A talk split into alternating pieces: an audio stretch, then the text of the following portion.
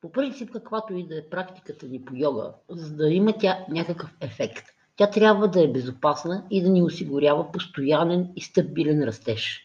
Според едно от определенията за йога, йога е придвижване от едно място към друго, от там, където нещо е било невъзможно, до там, където то става възможно. В този смисъл, една добра практика просто би трябвало всеки път да довежда ученика към нещо ново. Всеки идва на йога с нещо уникално и всеки се променя всеки ден. Идеята за постоянната промяна на всичко също е съществена за философията на Патанджали и тя се нарича Парина Мавада. Парина, парина Мавада е разбирането, че всичко постоянно се променя и е част от причинно-следствената връзка между всичко. Това разбиране е особено важно за плануването на отделните йога занимания, защото то ни кара да погледнем, да погледнем къде сме днес, да усетим какво се случва с нас в този момент, да приемем нещата, които се случват и тогава да начертаем план за действие според обстоятелствата. Това ни връща към думите на Десикачар, синът на Кришна Мачаря, че всеки трябва да започне от там, където е в момента и да прави онова, което отговаря на сегашните му физически, емоционални, психически и други възможности.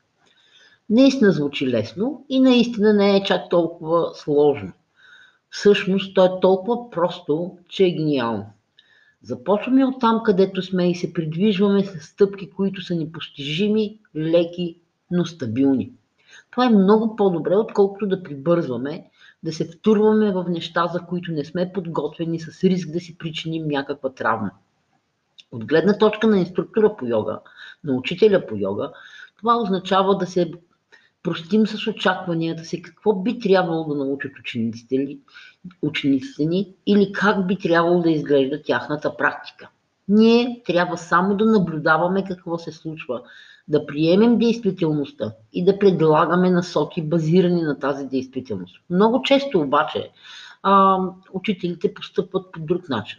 А, карат си часа както са си наумили, независимо, че това, което са си наумили или са решили, че ще е добре за учениците им, а може би е много лесно, много трудно, много сложно или като цяло неподходящо за този клас, за тази група, за този ден.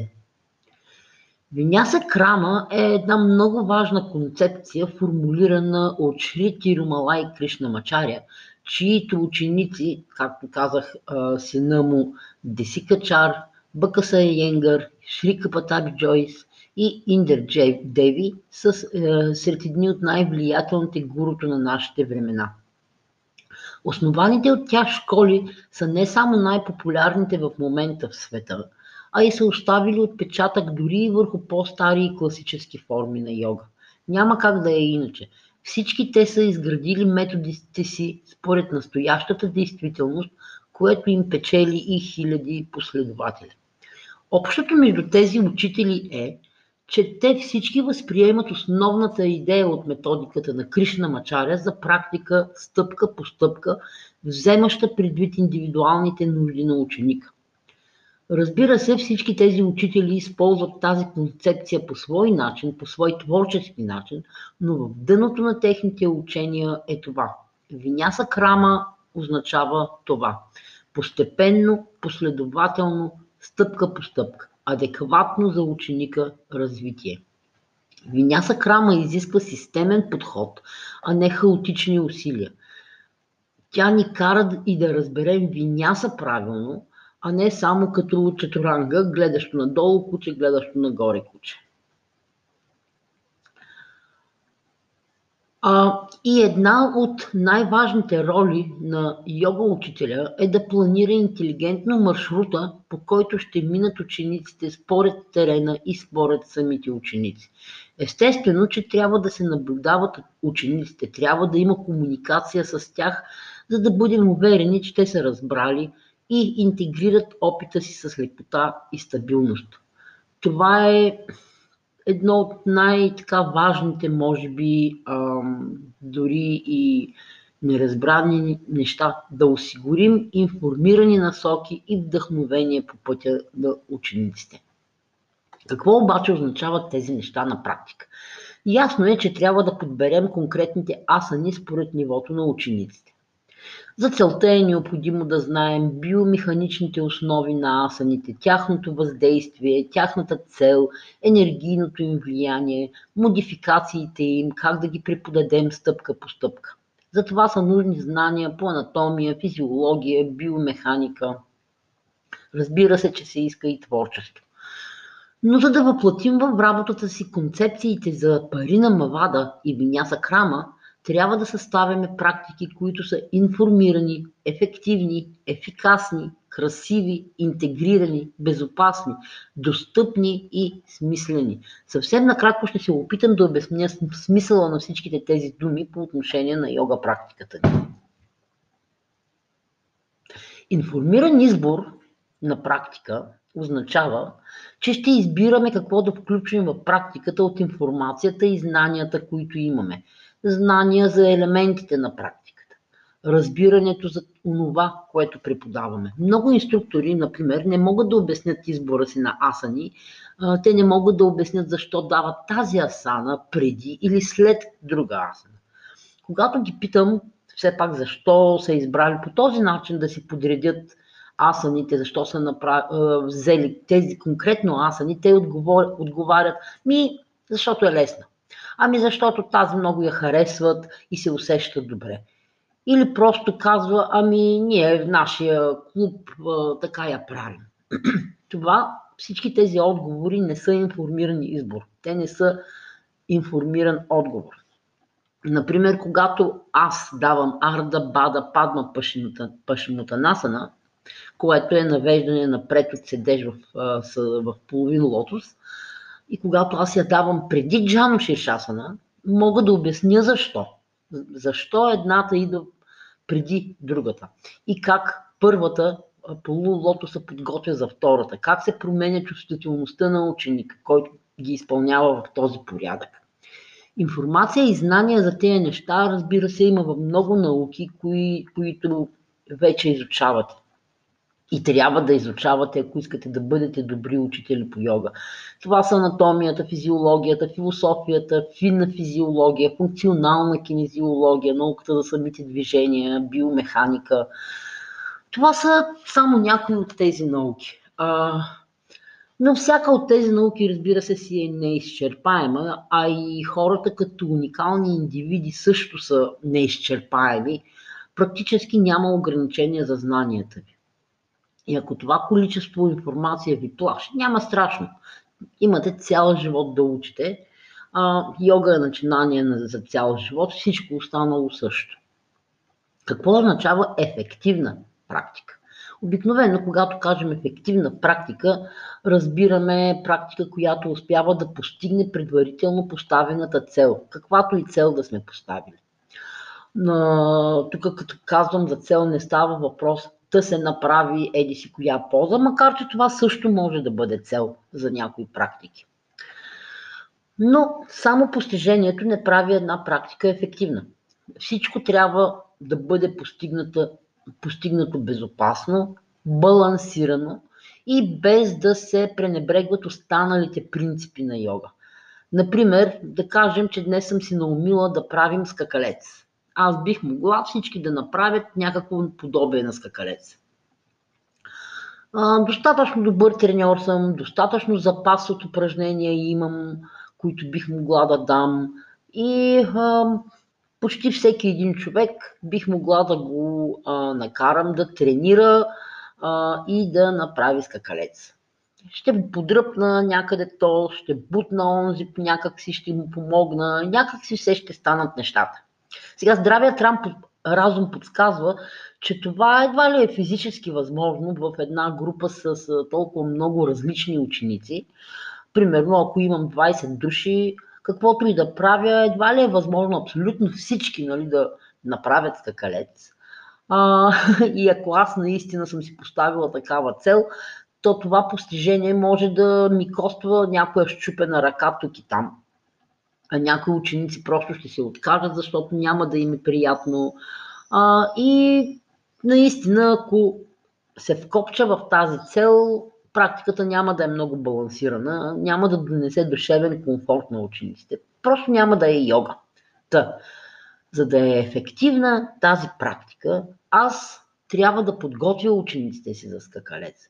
Да събудя чувствителност в участващите в скакалец мускули и мускулни групи, да насоча вниманието към основни синергистки действия, които да помогнат, да дам някои по-лесни асани, които изискват същите усещания, същите действия в мускулите, да им покажа различни варианти на скакалец, които да са достъпни за всеки един човек. След това да дам контрапози, след това, за да върна баланса в мускулите. И всичкото това да направя, докато в същото време помогна по пътя учениците ми да открият нещо ново за себе си, започнат да мислят малко по по-югистки начин, приемат някои неща, примирят се с други. Скакалец е поза, която наистина изисква смирение, спокойствие и контрол.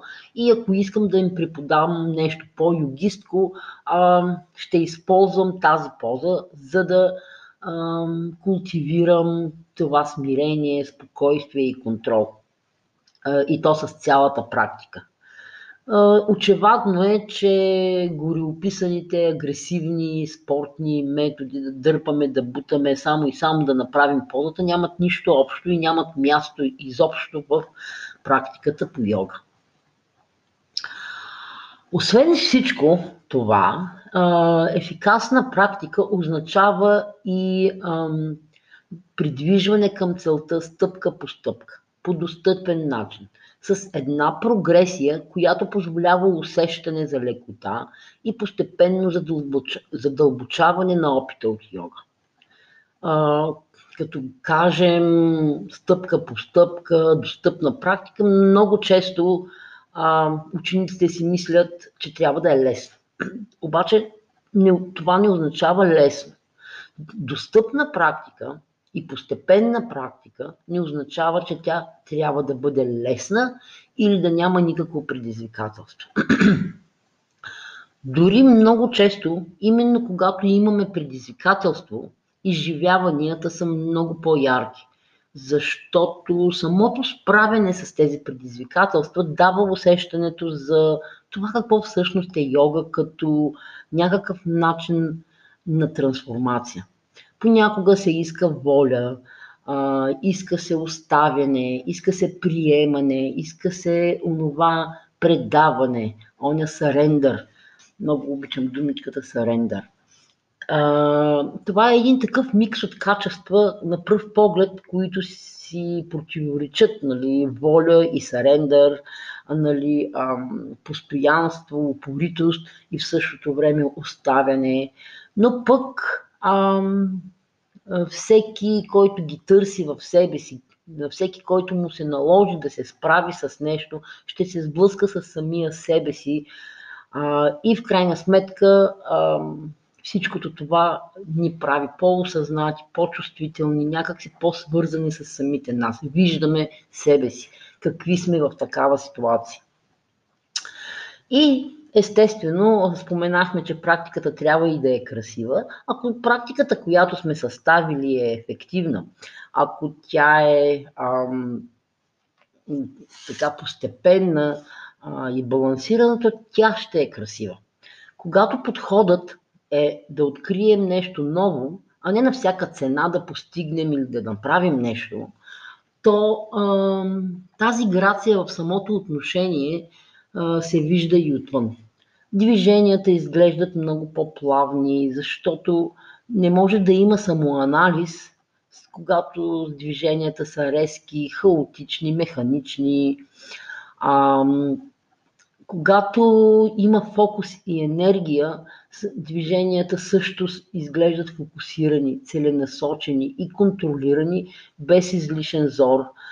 А, та, красотата в този смисъл не е само в правилното изпълнение, да сме сложили тялото си в необходимата форма, а в самото движение, в което има тази пълнота и, интегре, и интегритет.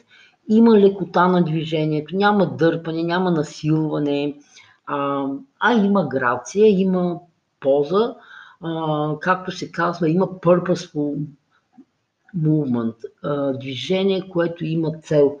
Тоест, движението е максимално ефикасно, без излишни разходи, максимално изчистено и максимално постигащо целта си, което е едно специфично качество на движението.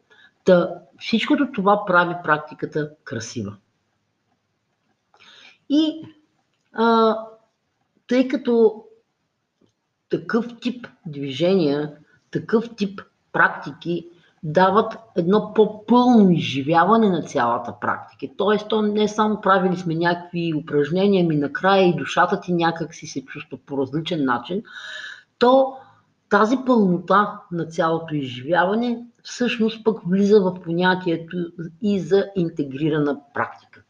Всеки ученик идва при нас по различни причини. Някои, може би, наистина идват само за фитнес.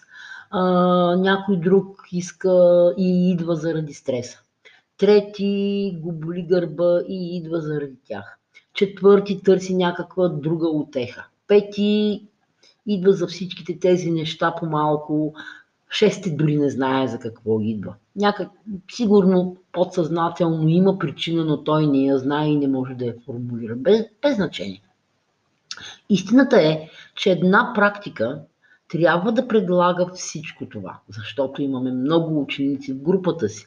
И практиката наистина трябва да позволи на всеки да открие онова, за което е дошъл. Сега ние знаем, че тялото, съзнанието, душата, емоциите, психиката, мислите, всички тези неща, ние знаем, че те са свързани. Те не могат да бъдат отделени едно от друго. А, затова практиките ни трябва да са съставени така, че да позволяват на всеки да открие това, което е необходимо. Разбира се, както казахме вече, ще се повторя, трябва да направим правилен подбор на асани и техники на първо място. След това обаче трябва и да ги осмислим по някакъв начин, за да можем да ги предадем, за да можем да ги обясним, за да можем да водим целия час с умение и майсторство, да поддържаме енергията на класа, не просто да сме си избрали някакви техники, които нямат нищо общо една с друга, а понякога дори може би си противоречат. И някакси класа да остава един разпърчатосан, дефрагментиран, хаотичен и накрая, присъствайки в един такъв час, накрая нямаш усещането, че си бил на йога часа ми, някакси правил си там нещо, но няма един обединяващ принцип. До тук съм сигурна, че някои от вас вече са се пообъркали а, и може би започва да ви звучи трудно като нещо, което а, никога няма да разберете, обаче не е така. Всъщност целият този процес на съставяне на практики е, е много забавен.